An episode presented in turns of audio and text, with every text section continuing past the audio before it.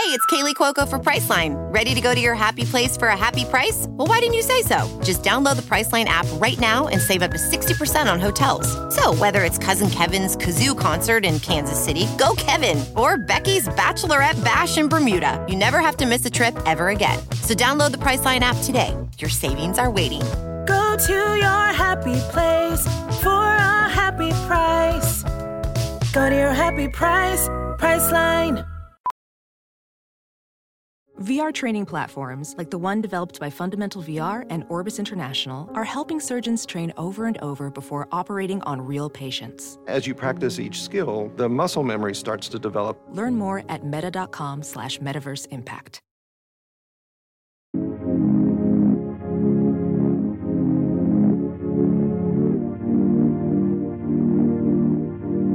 Hello, Internet, and welcome back to the Engadget podcast. I'm senior editor Devindra Hardawar. I'm reviews editor Cherlynn Low. and this week we're going to be talking about a whole bunch of reviews, which is a pretty big part of what we do over here at Engadget.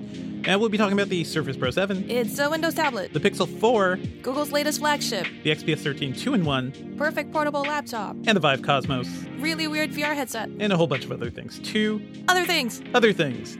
Tell us what you think about these reviews and everything else we're doing over Engadget at podcastinggadget.com. Be sure to subscribe to the show on iTunes and leave us a review because that's always super helpful for every podcast. So, Cherlynn, let's talk about the Surface Pro 7, which you got while I was taking a few days off for my daughter's first birthday. So that was a fun thing. I missed playing with the Surface Pro 7, though. I don't know what it what, what was more meaningful, my daughter's first birthday Surface Pro 7. I'm gonna take a wager of a hundred dollars and say it's Sophia's first birthday that's more important Oh because no, most definitely. because first of all, this wasn't even that interesting an upgrade. This Yeah. Surface Pro 7, the Surface Pro line has been, you know, really well established for being the best, I think, Windows tablet around that also can be a laptop uh, replacement if you need it. Mm-hmm. Um, the Surface Pro 6 you really liked, and, um, you know, it performs well, it lasts long, it's got a great screen, got a great build, the best keyboard cover in the market, and the Surface Pro 7 has a lot of that stuff, right? But it finally introduces USB C. USB C. Just one port. USA, USB C. I, and I, I will say Cherlynn's very excited about this because Microsoft has been kind of slow to, to adapt to this uh, port because it showed up on a couple of things. It showed up on the Surface Go last year. It's been on the Surface Book.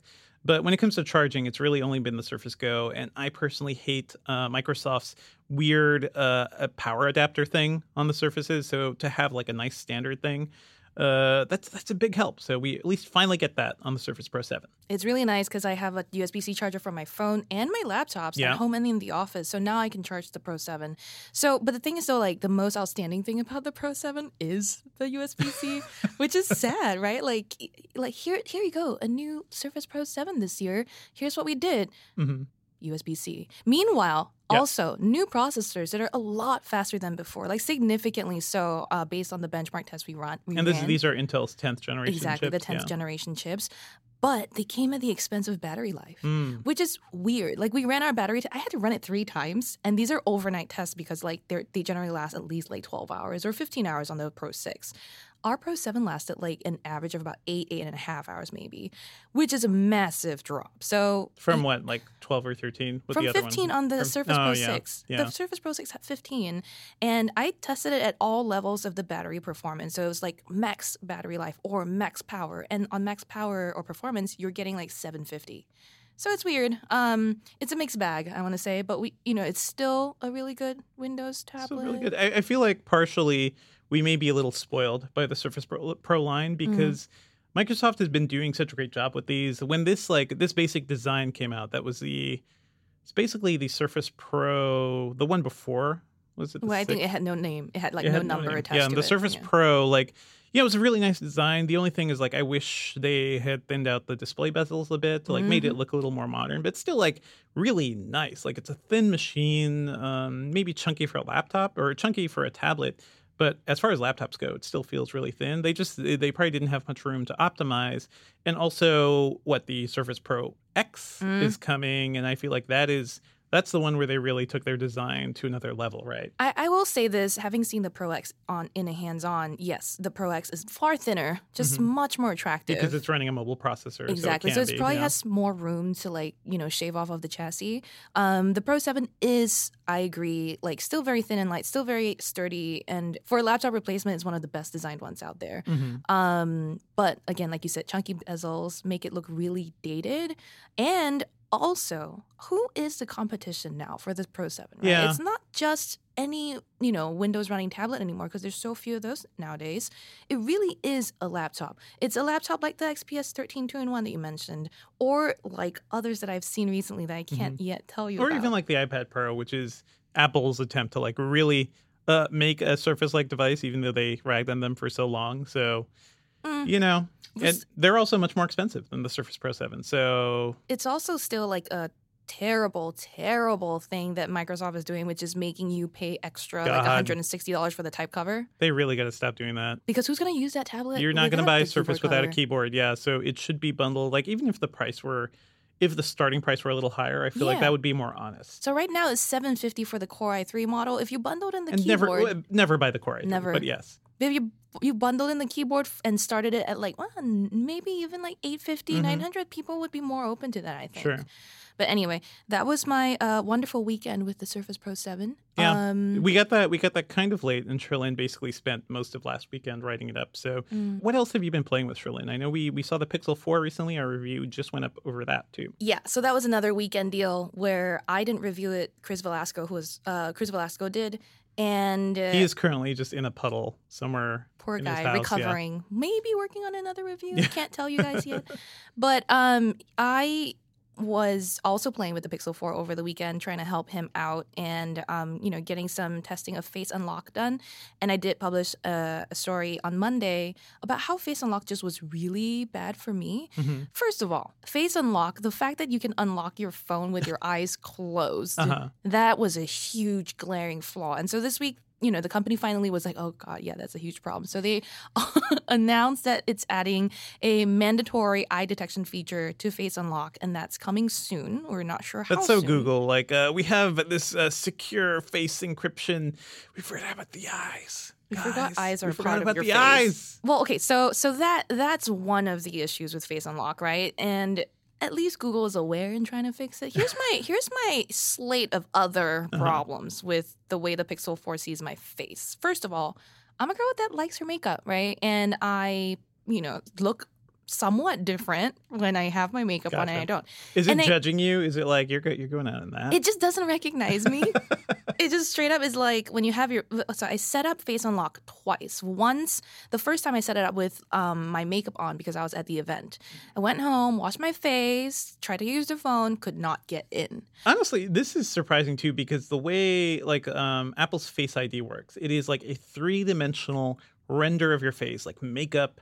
Those things shouldn't matter, right? Because it, it knows the mapping of your face. Does Google's just work differently? Is that the problem? I believe because it's using the radar sensor. I th- Oh, okay. yeah. So I I mean, I'm not fully up to speed on like the actual differences here. I will say that like I encounter this problem sometimes with like Windows Hello. What that's like also an optical image uh with But some it's IR. also using a 3D depth sensing right so it's right? not So, just yeah. it's not just because i look different it's something about the texture of my face might be different because i have makeup on so these 3d depth maps are like Uh. what the heck is up with your face but listen i get it that's fine the thing is though with the iphone or with like a windows laptop i can add a secondary face Sure, sure. which it could be me with makeup face one me without makeup face two Mhm. but on the pixel 4 you can only have one face so if you are I believe going the iPhone works the same way too. So it's not it's not just no, the iPhone allows you to have one alternate look. I had to research this Ah, very okay. deeply. I tried, like, I asked, yeah. Anyway, um, you know, if you've invested in a Pixel Four, you've set up Face Unlock.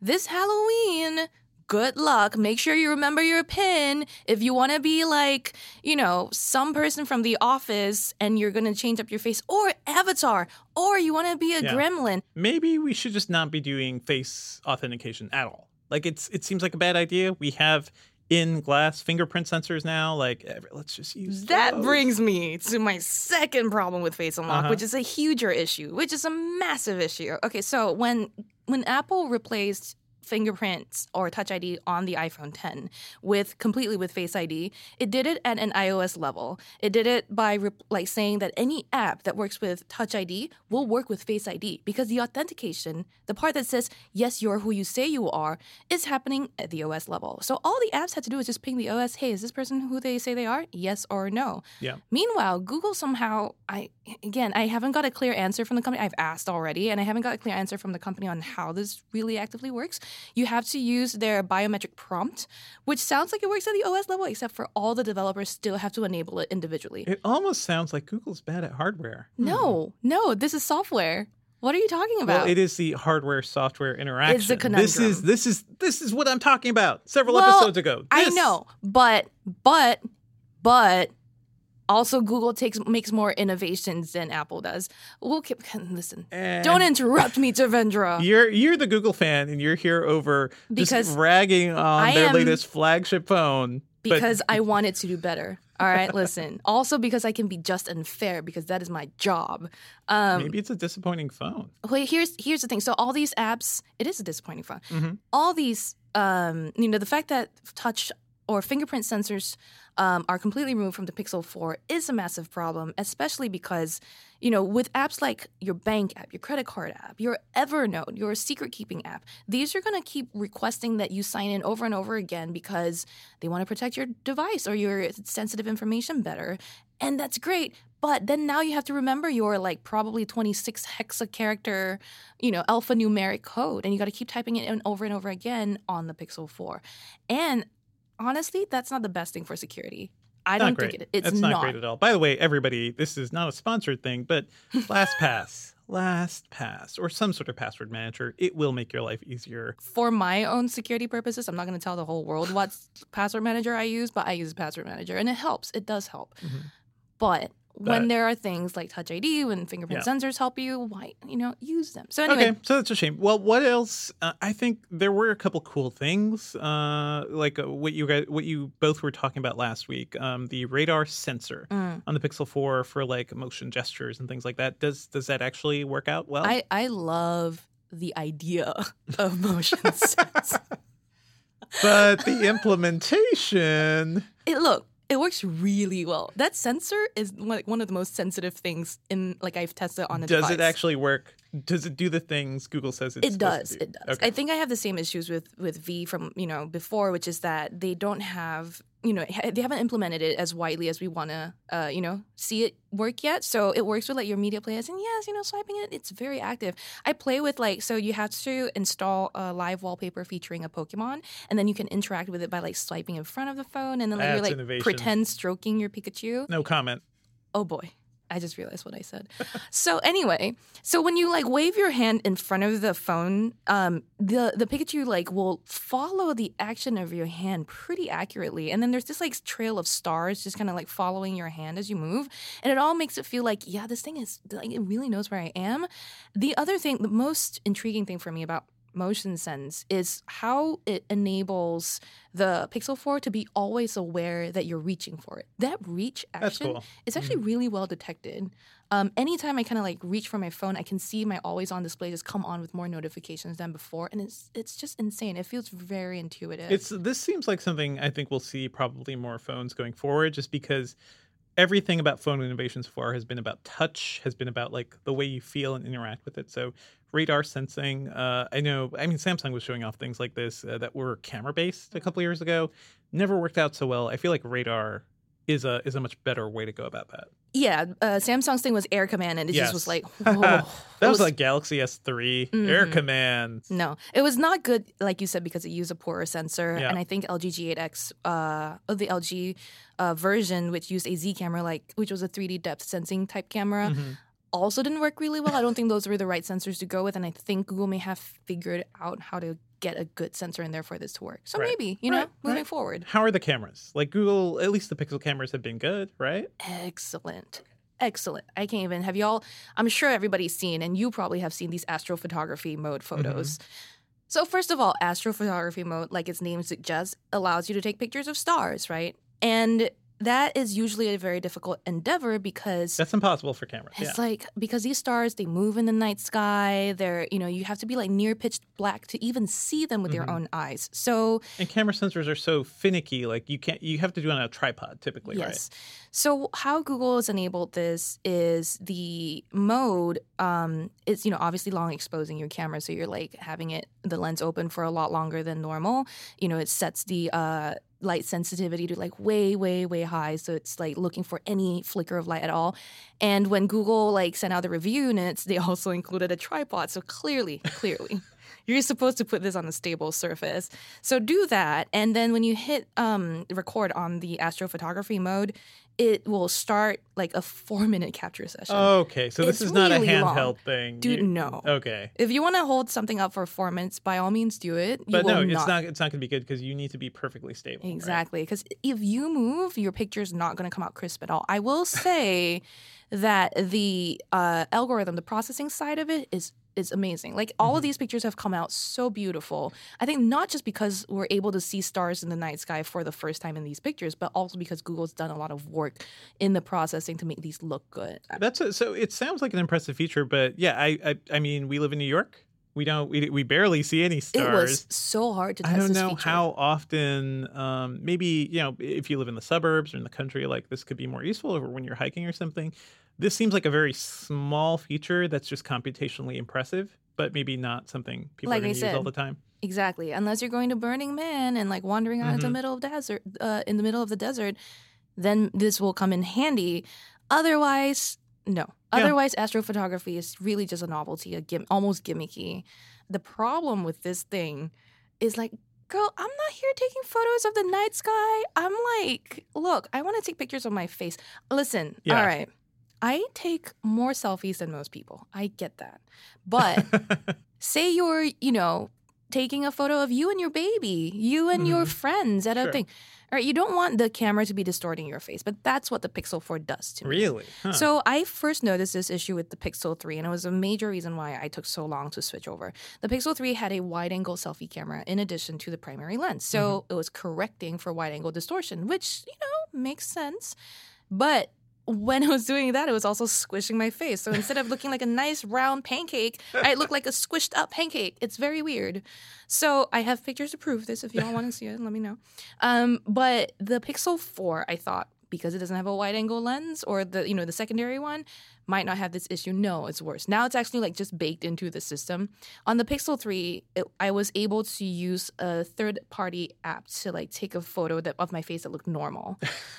On the Pixel 4, because of something like live HDR and like the Uh-huh. dual exposure that's happening on the viewfinder, it seems like this, you know, tweaking of your features or your face or the anyway, the wide angle distortion or correction is happening at like a lower level, a more underlying software level for the camera. And so when I use Instagram to take like a selfie video with the Supreme phone that we got in recently, it was distorting my face. Like my face, you can see in real time, my face looks normal and then it just engorges and it's really weird. So listen, I, I, have you talked to Google about this? I Have you talked I've to? asked them. Yeah, I've asked and Mr. they don't Sundar have Pichai. Why are my faces? my faces. I I have asked them. Google said they need some time to get back to me about the the whole like underlying software level camera question, um, and they still haven't gotten back to me. And it's so Hmm. I asked him on Monday, and it's Yet Thursday. another, yet another Google hardware problem. Interesting. I mean, Interesting. listen, why do you keep saying it's a hardware problem? It's a software problem. Okay. Which okay. also Let- runs let counter let to me- my whole point. Let me say this again. So hardware works based on software. So okay, Eh, maybe it's not specifically a problem with the camera module, but it's certainly a problem with the way Google's interacting with the hardware. So so to me, it's all So it's how it's processing. okay. Okay. I feel like this this, This, is pe- code that it's written to take yes, care of the this software. is being pedantic, but I feel like this is why Cherlynn is such a such a big fan of Google because I'm sure their engineers are looking at this too and like not seeing the fundamental usability problem. I do think Here, yeah. here's what I mean by it's a software problem. It's something that can be fixed if they wrote the right code. Sure, sure. no, And- you're right. You're right. You know what I mean? Like their But- design, the phone feels great. You know what I mean? the phone feels great.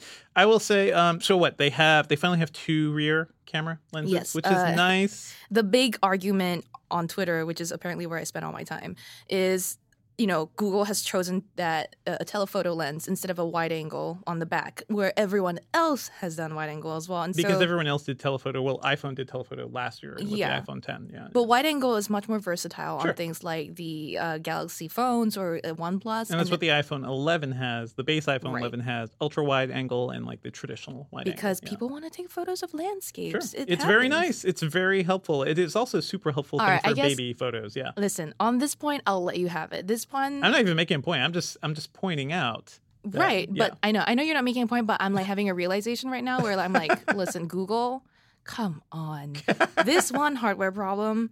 Y'all can fix with the next Pixel 4 or 4a or whatever that might be on the way. That's this is a hardware problem. Hardware problem means you have to wait for the next generation to fix. So as I like to say, told ya. One other thing I want to mention for Pixel 4 uh, is that 90 hertz screen, which Mm-hmm. I find I, I love high refresh rate screens. Uh, what that means is everything looks smoother, right? The screen just refreshes at a faster rate. So scrolling up and down a web page or something like it, you can still see those words. It doesn't blur like it does on an iPhone or a typical phone. I we've seen that in some gaming phones. I believe Razer's and a few others.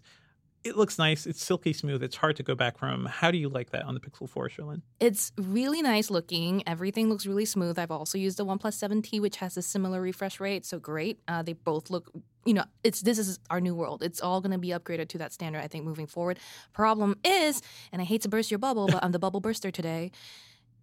I mean, you're not- bursting your own bubble, so yeah. Oh boy, Google is not applying 90 hertz at every to everything. It's and like variable, right? Yeah, it's it's it adapts to what you're doing, and that's fair because not everything is compatible with the new refresh rate yet. So, at the base level, when you're um you know looking at video that's like regular like the regular video that's shot at 60 frames per second, then it'll be like 60 hertz. When you're doing things like um you know using battery mode, for example, battery saver mode, then it's like all right, we'll tune down to 60 hertz Yeah, because 90 hertz drains the battery. More refresh rates means, yeah, your screen is being like updated more quickly. So Exactly. that is, that is much harder on your battery. And yeah. so, and the Pixel 4's battery life is already generally disappointing. so you don't want to like take that more. And the problem is Google seems to also be tweaking your refresh rate based on your phone and your ambient brightness. Hmm. So if your phones, and this is some code that like an Android developer unearthed and analyzed, and it looks like Google, the Pixel 4, when it detects that your brightness is set to 75% or lower,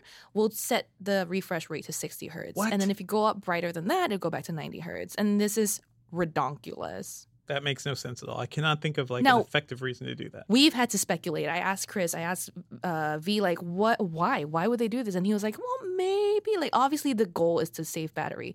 And maybe the reasoning here, and we're speculating hard on this, is that, like, maybe at a lower brightness, you won't observe the smoother screen as well as you Maybe, did at a higher yeah. brightness. So Yeah. maybe that's why, right? But Google did issue a statement yesterday saying that it has some previously planned tweaks uh, that are coming up that will fix the, you know, that will enable 90 hertz and more brightness conditions. So, you know, eventually they'll come. Um, I I'm not like hype. I don't need it to be 90 hertz all the time. I'm fine with that. The problem is though, like again, that brightness thing is a problem. hmm OnePlus uh, told me yesterday as well that it's also doing the similar thing on the 7T. So it is enforcing um, 90 hertz when you're scrolling and when you're watching compatible con- content. But when you're looking at static things or um, you just like have some sort of battery mode on, perhaps 60 hertz is the base level. So it's not it's not the way of the future right now. Like it's not. So I shouldn't right feel now. bad that it's not on, On the iPhone iPhone? 11 Pro, although it's it's a pro Ah. phone. Pro phones should have pro features. Come on. I, I do feel like um, next year with next year's iPhone and next year's wave of phones, this is going to be a big thing. I just think so, because too. it just it looks so good. High refresh rate stuff in general. Maybe I just still have a Gemini Man on my mind right now, and I wrote that up at Engadget. But high refresh rate stuff, it is it's astounding. It's fantastic. I love seeing it. The, the the trouble is battery life, and they're Yep. gonna have to keep figuring out how to get more. Gotcha. Excellent. Well, that is the Pixel 4, Google's latest flagship phone, which Cherlynn, uh, Cherlynn likes Google. And what what are your overall thoughts, Cherlynn? I like it. I'm I'm slightly disappointed. I like it though. I just like can't it switch. After that was like uh, that was a while. That was a I- lot of like just going down the negative. I have a lot of complaints, but I will say they're not unfixable. And Cherlynn, the unflappable Google stan. Let's move on to the XPS 13 2 in 1, which I reviewed a couple weeks ago. And I just want to talk about because it is it feels so good. If It I'm is- if I am the unflappable Google stand, you're the Dell XPS fanboy. yeah, because they're good. I'm not. I'm not making excuses You're- for you're hardware. You're issues. like every every honestly before I worked at Engadget, can I say something about uh huh. you? Uh huh. You reviewed the Fitbit, one of Fitbit's like the Alta or something, and I had reviewed it in my previous publication, and I was like, Oh, now we're doing competing reviews. Okay, Uh-huh, let's do this. uh-huh. I'm I rolling up my sleeves. listen, this isn't not, like this is still not stylish. Fitbit made a big deal about how this looks good, and I'm like, this doesn't is look good. subjective. Style is subjective. Meanwhile, Devindra Hardawar over at Engadget, which a publication I respect a lot, was like, "This is beautiful." I'm like, uh, It is beautiful. Well, okay, I'm not gonna I'm not gonna fight about Fitbit Anyway. because I don't care about Fitbit. But compared to their ugly, they're very very ugly devices before. Like I think any Sheena thing would- Anyway. would be nice. XPS 13 two in one. It is uh, not just one of the best convertibles I've ever seen. I think it's pretty much like the pinnacle of ultra portable laptop design. It is super thin. It's very fast thanks to those Intel 10th generation CPUs. And uh, the big thing too is that uh, those 10th gen CPUs have really fast integrated graphics. So I was I was able to play Overwatch at like 720p. I had to lower the settings, but it's still like played well. Went above 60 FPS at some points. Like it feels good. It has a maglev keyboard, so even though it is um it's like a very shallow feeling keyboard, they still very they still feel very nice to type on. Like there's a nice reaction to it. Uh, that's something I was worried about as they like thinned out the keyboard compared to the base XPS 13. Uh, you've seen it, Cherlynn. How do you how do you think it compares to everything you've reviewed? I have been touching a lot of ultra portable laptops of late. Touching them, using them, you know, just caressing them. Mm-hmm. The XPS 13 is nice. There are a lot of nicer ones coming out. Listen, Okay, I saw okay. some today that the company is like not ready to like fully reveal yet, but they're like, yeah, you can hint at it.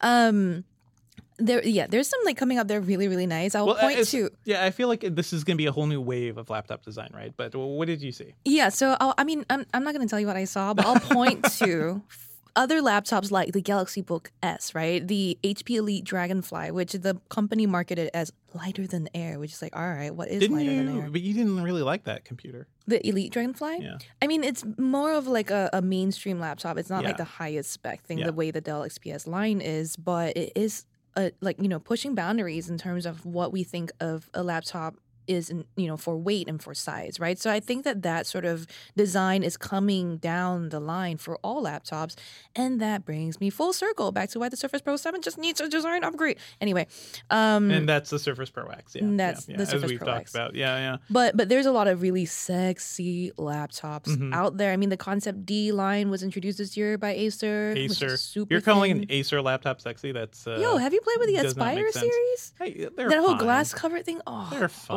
Oh, that was um, beautiful. there's that. So I, I feel like the main takeaway here is that I love the XPS 13 two in one. If you are planning to upgrade your laptop anytime soon, maybe wait, maybe wait a little Mm. and see. First of all, see what's coming up for Black Friday. Uh, but if you can wait into next year, I feel like we're going to see some really interesting thin designs uh, based on Intel's new hardware and maybe some new stuff coming out. But it is a really good time to be Intel laptops. I feel like we got to thank Intel's project Athena for this too, because Athena is pushing companies to make really thin and light laptops that are very powerful Is as it well. though? Well, have you seen some of these? I've seen some of it, and the XPS 13 two in one is, Is one part of, the Project Athena initiative. It is this thing that Intel announced. Um, I mean, what we heard about it first at CES, but we heard more at Computex, where yeah, it's their new, similar to like the Ultrabook initiative. It is just like uh, basic design specs, right? A basic amount of battery life, a decent amount of thinness. It's them just trying to make certain things required or at least standardized, but it's not it's not going to be like a label, right? It's not going to be something you actually find on a computer. It's just like an ideal. Right. For the person Yeah. that's buying a laptop, you're not going out and asking, hey, where's this project project Athena laptop? But but it is I think one of the reasons companies are able to make such thin and light devices Mhm. and that we're gonna see them more of them next year. So I'm really stoked. I Mhm. just like they're gorgeous. They're That's cool. We're going to see a whole bunch of computers. Something else that just came into the office, uh, I spent last week playing with the Vive Cosmos, which is uh, HTC's long-awaited follow-up to the to the original Vive, and that was one of the first VR headsets to really make consumer VR a thing. So there was the Vive, there was the Oculus Rift. Um, the Cosmos is here. Uh, I'm I'm a little ambivalent about it. I think as a high-end VR headset, it is certainly a nice follow-up to the Vive. The problem is it's coming uh, in uh, today. It's coming in October 2019. Uh, and it's delivering features that we've seen from Oculus's devices um, pretty much over the past year, and it doesn't quite compete with with something like the Oculus Quest. And something you know, I spent uh, a bit of time at the Oculus Connect conference a couple weeks ago, and that's where they really turned the Quest into something very very interesting. So I reviewed it as like a plain standalone VR headset, and it's really impressive for that. But I found you know it's it's a little underpowered. You can only really do so much with it.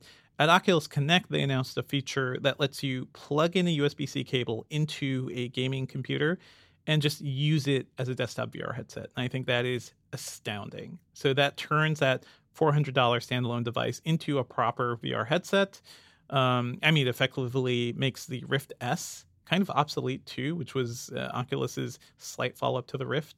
Uh, the Quest is basically like the VR headset to beat right now. And yeah, I don't think the Cosmos can really compete. Uh, the Cosmos is seven hundred dollars. The Quest is four hundred dollars. The Cosmos has inside-out tracking, so you don't have to set up sensors. Uh, but I don't. Its motion controllers are fine, except they look like straight-up copies of the Oculus remotes. And um, I also reviewed the Valve Index a couple of months ago, and I feel like right now that is the pinnacle of high-end VR because that whole system costs thousand dollars, but using it, you can really understand why. Like it's a much more comfortable headset. Uh, it uses these cool finger tracking controllers. It really pushes VR forward. Whereas the Vive Cosmos feels fine, like really fine high end headset, but it doesn't really push anything forward. Uh, if they had given this to us maybe a year ago, I, I would have I would have loved it. Right now, it just seems a little overpriced, a little late. So that's disappointing. But uh, I think it shows that the VR market is getting stronger and getting better. So that's my big takeaway here. Like the Oculus Quest is going to be a huge deal this holiday season. Keep an eye out for sales. Like if you if you're looking to gift yourself something or if you're looking to dabble with VR a bit, uh, I, I, feel like it's a decent investment based Which on everything we've seen. Also funny because like this the standalone mobile VR headsets like Gear VR or yep. VR are just dead. They're dead There's because no... they were a stepping stone. Right? Yeah there's no real like entry point to VR anymore in the same way in mm-hmm. that way. Well, so there's the Oculus Go, which is also another self-contained $200 headset. It's fine. You could do some basic VR games in it. You could do some 360 degree video. You can see some really nice stuff. But the I feel like anybody who's really interested in VR should just spend the extra 200 bucks, get the Quest. You can play games like Super Hot. You can play, you know, games like Space Pirate Trainer. And then if you happen to have a gaming PC, you can just plug it in and get some really nice high-end VR. And that that just seems super useful. It's going to get hand tracking next year too, which is going to open up all sorts of new interactions for VR games. It is it's it's just very good. And the Vive Cosmos just came a little too late, unfortunately. Poor thing. Poor thing. Elsewhere in reviews land, though, I mean, it's not just you and I doing reviews. Uh-huh. We've got all our coworkers. I've we've put all of them to work. Listen, everybody is sweating. Um, we have in you have in the Echoes. The I have Echo the devices. new Amazon Echo, which is fine. I'll, I'll be writing a, book, a review about how fine it is, but nothing yeah. like revolutionary. And I have the Nest Mini. Um, we have other people working on various other companies' devices that I can't mention all of them. I can say we have a Pixelbook Go in the office, mm-hmm. and Nate Ingraham's testing that out. Our reviews due to come out. Let's soon. try to get Nate on for that, just because Nate is uh, probably the only Chromebook fanboy no, that I know. No he's not the only. I'm somewhat of a Chromebook. I mean, not uh. not that's kind of obvious because I'm a Google stan, but we'll see what Nate thinks, and it'll be nice to have him on here for sure. So let's move on to some fun stuff. Our gadget picks. And my first one this week is Watchmen, the new HBO show developed by Damon Lindelof. It is a sort of sequel to the classic graphic novel. And I've seen the first episode. I freaking love this show. It is so good. What and is it about? It is about it is like a post superhero thing. Like the original Watchmen was like a deconstruction of the superhero mythology and uh, the whole idea of superheroes and kind of what they mean. I and, loved that movie. Yes. Yeah. Oh. the one with Manhattan guy. Oh man. You're just killing me. You're killing me here over.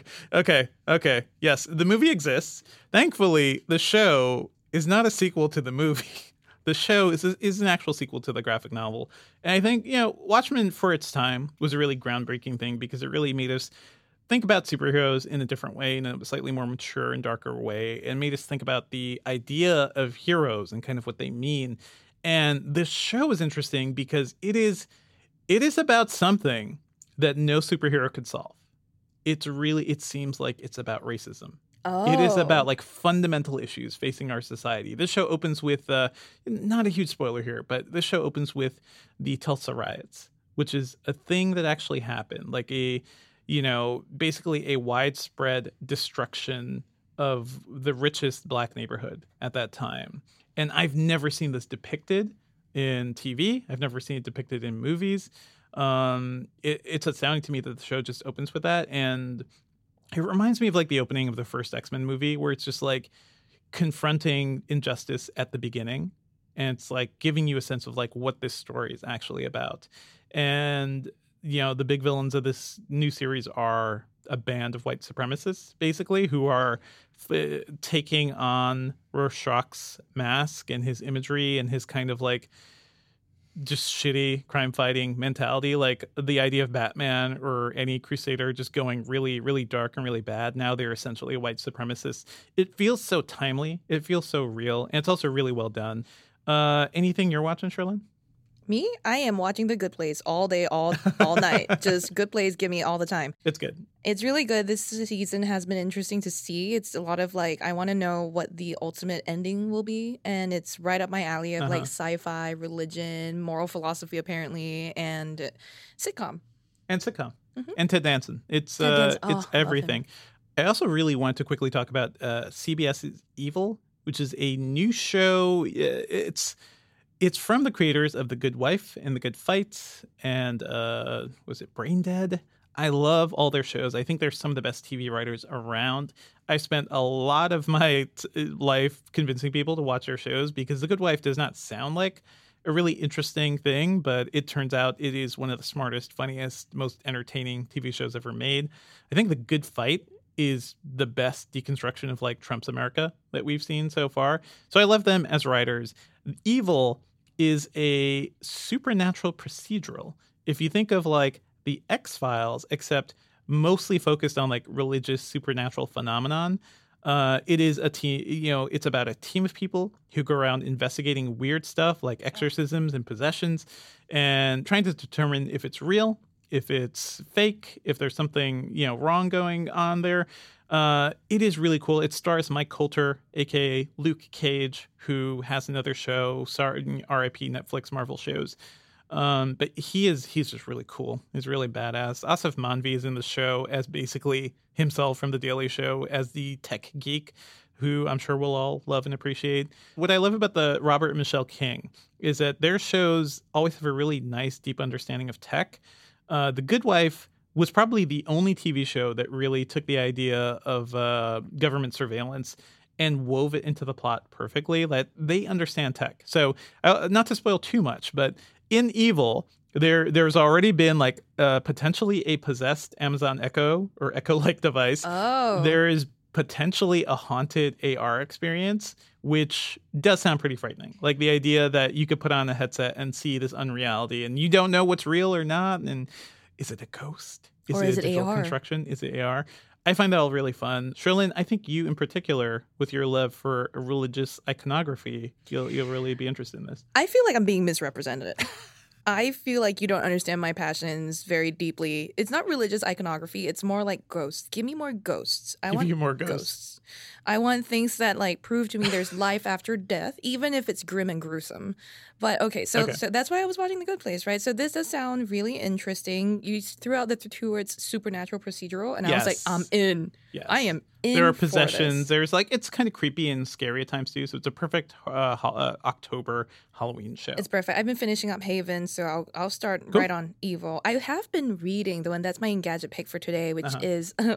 I mean, in addition to reading Jonathan Haidt's, like The Righteous Mind, I've been reading Ali Wong's new book. Uh, I have to admit that Ali Wong is someone that Devindra recommended to me, because and I was resistant from the beginning because Anything I recommend, Cherlynn's like, no. yeah, exactly. Uh, but she is hilarious. I watched Always Be My Maybe and was like, oh, she's actually kind of cool. So her book People love her for some reason. Huh. Yeah, her book launched October 15th and it's called Dear Girls, a series of letters to her daughters. Um, and I just, if you like her brand of humor, you're going to love this book. It's Cool. such a candid, like, mother talking to her two kids, but like also like, you know, you two kids are gonna uh, be assholes if you don't do this. like, just really, really straightforward, but also kind of a look at all sorts of things. So I, I actually took some screenshots um, uh, today, and you know that's to me is a mark of a great book, which is when Uh-huh. I can't wait to share parts of this book with my friends. and um, one of the things that I took a screenshot of was how she just like so accurately pointed out what it means to be an immigrant living in America, especially East Asian. Um, she's Vietnamese, and she was talking about how she went to Vietnam for a study abroad um, course uh, when she was younger, and all the people in Vietnam were telling her she was fat. And I was like, "You And have, she's you all have and seen, pretty skinny. Yes, Yeah, you, yeah. you all have seen Ali Wong, and maybe back in her youth she might have been a different size, sure. But it struck me at my core because I was like, I grew up in Singapore, and in Singapore I'm fat. Like she, she talked about how she went into a store and tried to buy clothes, and the people would stop her from trying the clothes on because they're like, it will rip. And I have had the same experience where I'll walk into a store and like people in Singapore, like in boutiques in Singapore, would be like, uh-huh. we don't have anything your size. I am a size six. I am a size six. I used to be a size four. I am a size six now, maybe sometimes a size 8 Mhm. But Singapore just doesn't accommodate that. And so uh, there's a lot about Ali Wong's experiences that speak to me. And I Have think you seen her Netflix specials, by the way? you've told me to do this and I haven't. The things that put Ali Wong on the map. Uh, I'm glad you're liking her book. Check out her specials. They're I very will. good. I will. I she's will. really, she's really. I, I feel like you, you know, she she might come off sometimes as a little too crass for the people who are a little more sensitive, but I I appreciate how real and self assured she is, and yeah, that's that's I, I think the right amount of crass for Cherlynn, Yes. certainly. Uh, finally, a quick shout out to the Outer Worlds, which is a new game coming out uh, from Obsidian. Uh, some of the folks who've worked on Fallout. Um, this is basically a Fallout game in space, set in like a crazy hyper capitalist society. It is, um, you know, I, I I've never really gotten super into Fallout games, but it feels like a combination of Fallout, Mass Effect, and Firefly and those are all things I really enjoy. So I'm really digging like going around this world, um, you know, going on space adventures. Uh, the writing is very good. The characters are very good. You're basically hopping around from different planets, going through missions, but it's a first-person game where you're basically inhabiting the life of some sort of space pirate um, or character, whoever you want to be. I find it to be really fun. And the really cool thing about this is it's going to be on Xbox Game Pass. So if you're already subscribing to that thing, which is already pretty inexpensive, uh, you'll you'll just be able to play this game on Friday. So yeah, check that out. And that's it for our show today, you guys. Thank you for listening. Music was created by our managing editor, Terrence O'Brien, and the podcast is produced by Ben Ellman. You can find Devindra online at At Devindra. And I also podcast at slashfilm.com about movies and TV. So go check out the Slash Filmcast for more there. If you want to reach me and you can be nice, you can find me on Twitter at Cherlynn Low, C H E R L Y N N L O W. Send us any questions or feedback. You can ping us on Twitter or email us at podcast at engadget.com. Come back next week for a brand new episode. We're out.